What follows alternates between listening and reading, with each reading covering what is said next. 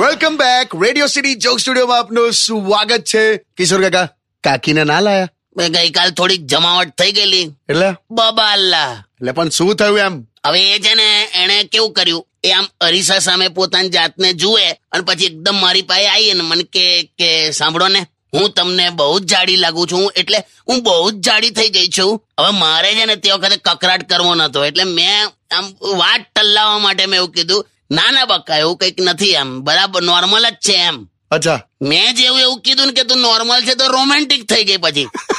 મને કે હવે હું તમને જાડી જો ના જ લાગતી હો તો તમે મને ઊંચકો હે તારે મને કે તમે ઊંચકો અને મને આમ ઊંચકીને રસોડામાં લઈ જાઓ અને ફ્રીજ પાસે લઈ જાઓ મારે ફ્રીજમાંથી આઈસ્ક્રીમ ખાવા છે. પછી ઉંચક્યા તમે કાકીને હોતું હશે લા પછી મેં એને ખાલી એટલું જ કીધું કે એના કરતા એક કામ કરી હું ફ્રીજ ઉંચકીને તારી તરફ લઈ આવું